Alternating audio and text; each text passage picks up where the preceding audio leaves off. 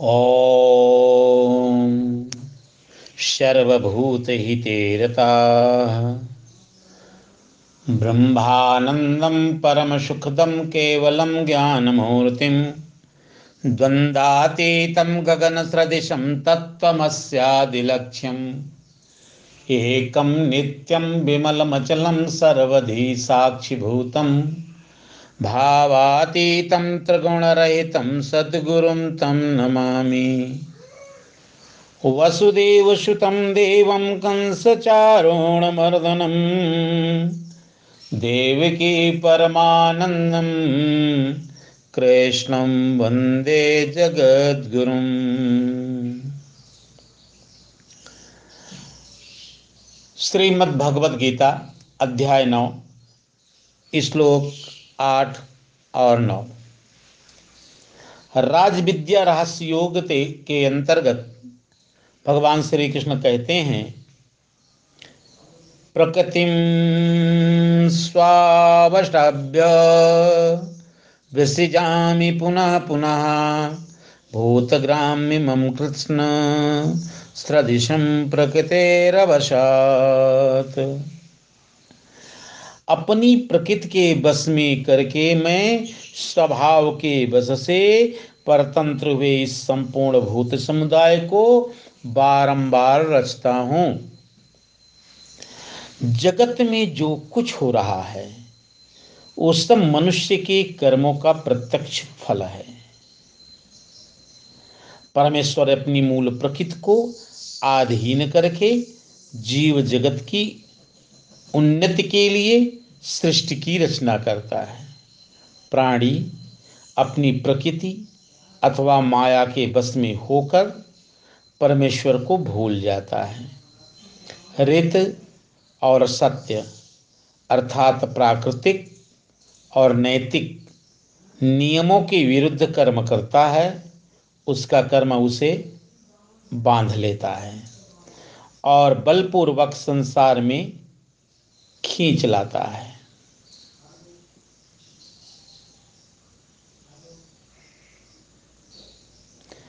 कर्मों के अनुसार जन्म लेने वाला अथवा कर्मों के अनुसार जन्म देने वाला तो केवल एकमात्र परमेश्वर है। परमेश्वर मनुष्य को जन्म देकर बल, बुद्धि और कर्म शक्ति देता है, परंतु उसके लिए अनुकूल और प्रतिकूल में लिप्त नहीं होता। भगवान कहते हैं, न चमाम कर्माणि निबधनंति धनंजय, उदासीन वदासीन मशक्तम तेषु कर्मसु उदासीनं वदासीनं शक्तं तेषु कर्मसु उदासीनवत् आसीनम आसक्तम तेषु कर्मसु हे धनंजय उन कर्मों में अनासक्त और उदासीन के समान स्थित हुए मुझको वे कर्म नहीं बांधते। गुण और स्वभाव के अनुसार प्राणी स्वतंत्र और परतंत्र होता है। संसार की विषमता का कारण मनुष्य की प्रकृति है।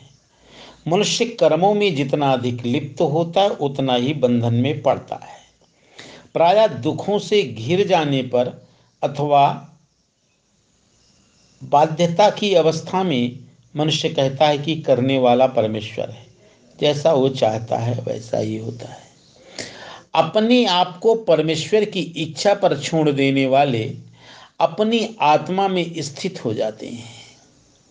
आत्मा रूप परमेश्वर के अकर्ता रूप को जानकर, आत्मज्ञानी आत्मा में स्थित होकर सर्वस्व कर्म करते हैं।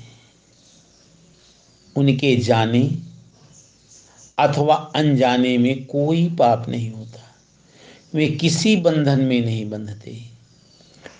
जो अपनी ही इच्छाओं और अपनी ही से प्रेरित होकर कर्म करते हैं, फल की कामना में बुरी तरह बंध जाते हैं।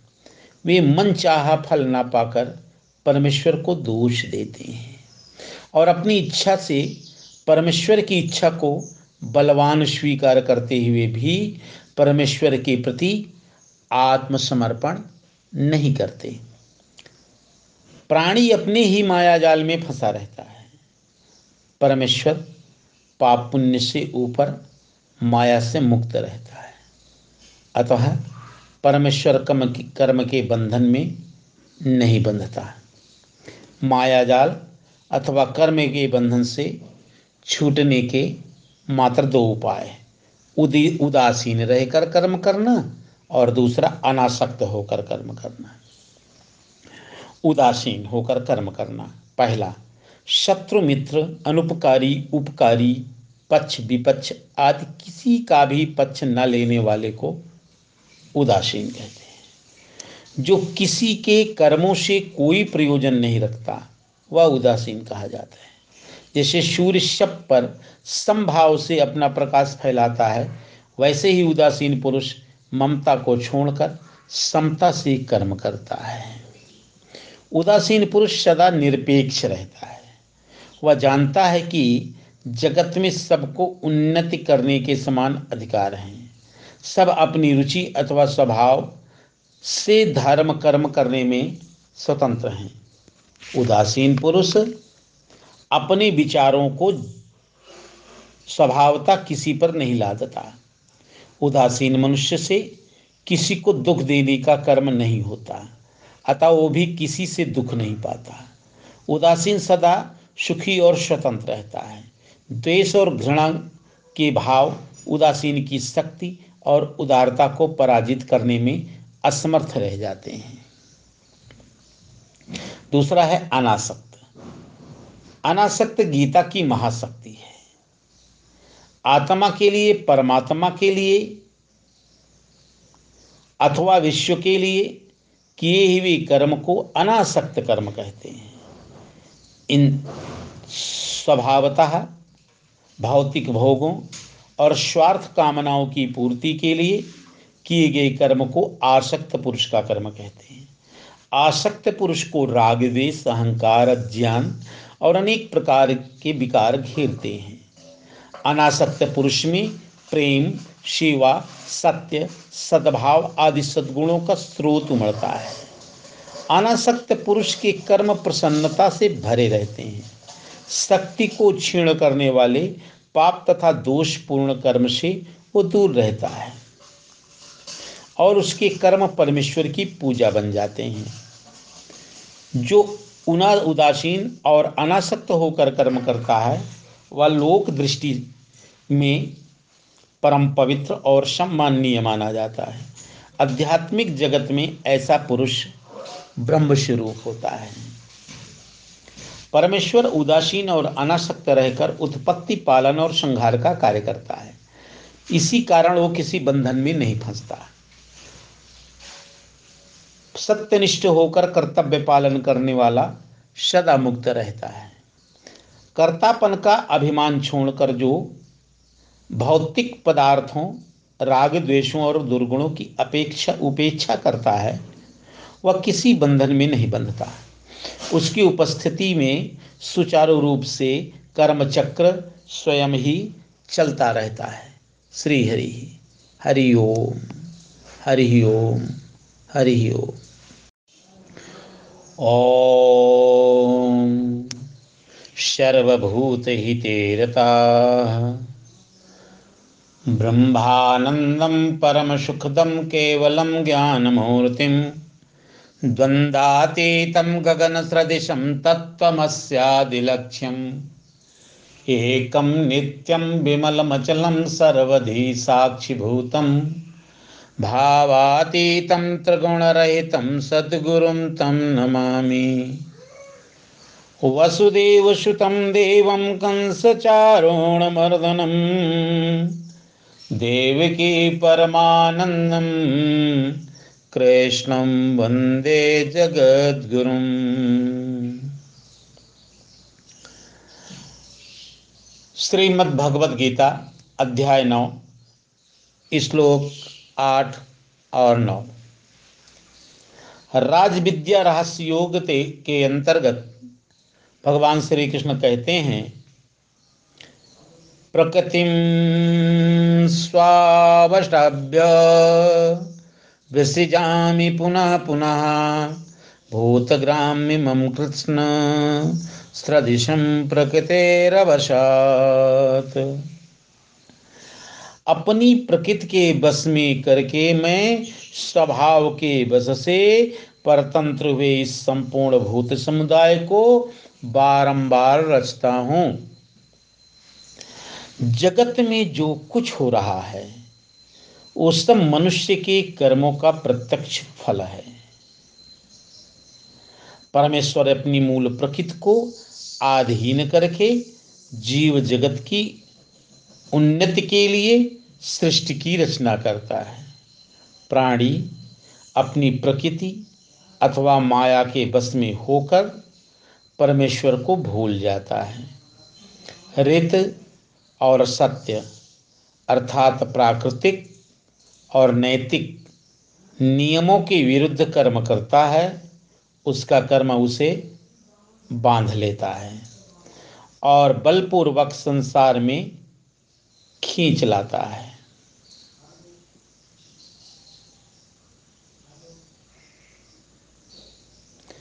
कर्मों के अनुसार जन्म लेने वाला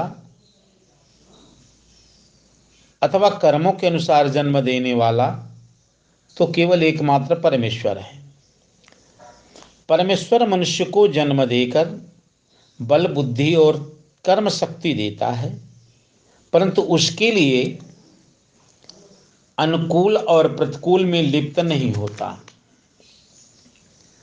भगवान कहते हैं, न चमाम कर्माणि निबधनंति धनंजय, उदासीन वदासीन मशक्तम तेषु कर्मसु उदासीनं वदासीनं शक्तम तेषु कर्मसु उदासीनवत् आसीनम। आसक्तम तेषु कर्मसु।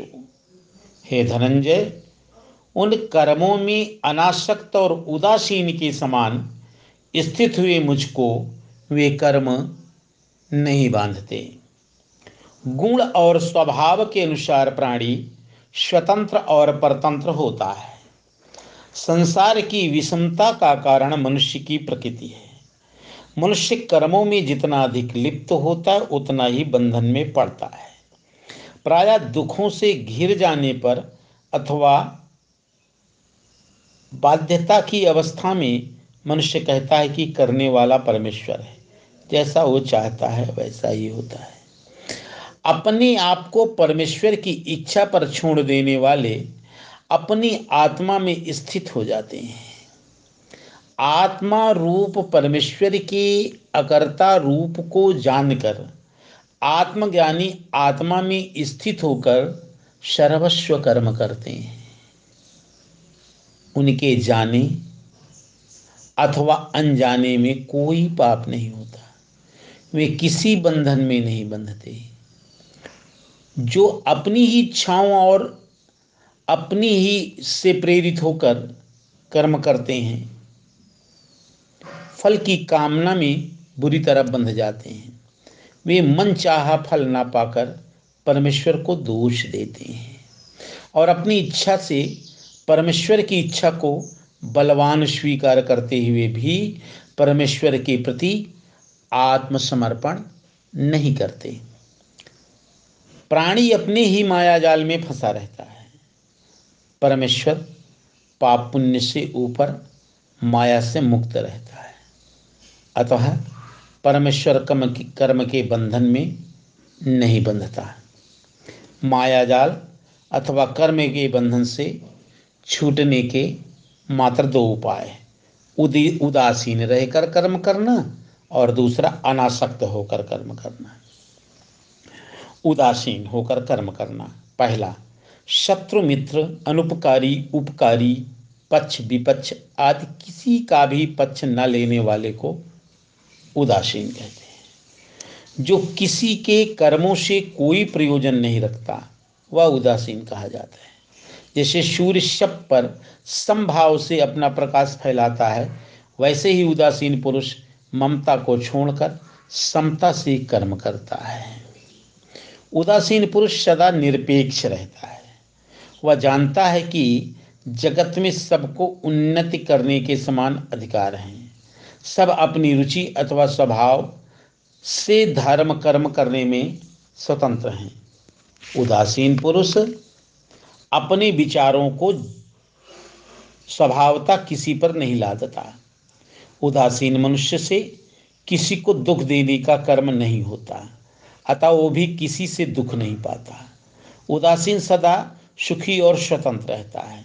द्वेष और घृणा के भाव उदासीन की शक्ति और उदारता को पराजित करने में असमर्थ रह जाते हैं। दूसरा है अनासक्त। अनासक्त गीता की महाशक्ति है। आत्मा के लिए, परमात्मा के लिए,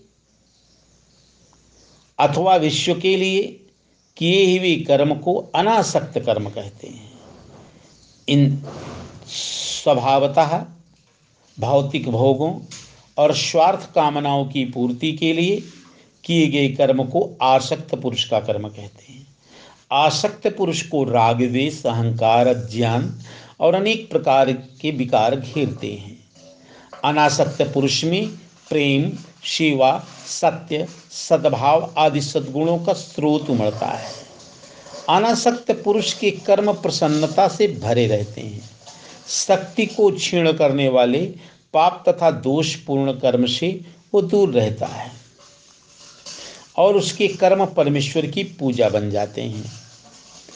जो उना उदासीन और अनासक्त होकर कर्म करता है, वह लोक दृष्टि में परम पवित्र और सम्माननीय माना जाता है। आध्यात्मिक जगत में ऐसा पुरुष ब्रह्म स्वरूप होता है। परमेश्वर उदासीन और अनासक्त रहकर उत्पत्ति पालन और संहार का कार्य करता है। इसी कारण वो किसी बंधन में नहीं फंसता। सत्यनिष्ठ होकर कर्तव्य पालन करने वाला सदा मुक्त रहता है। कर्तापन का अभिमान छोड़कर जो भौतिक पदार्थों, राग द्वेषों और दुर्गुणों की अपेक्षा, उपेक्षा करता है, वह किसी बंधन में नहीं बंधता।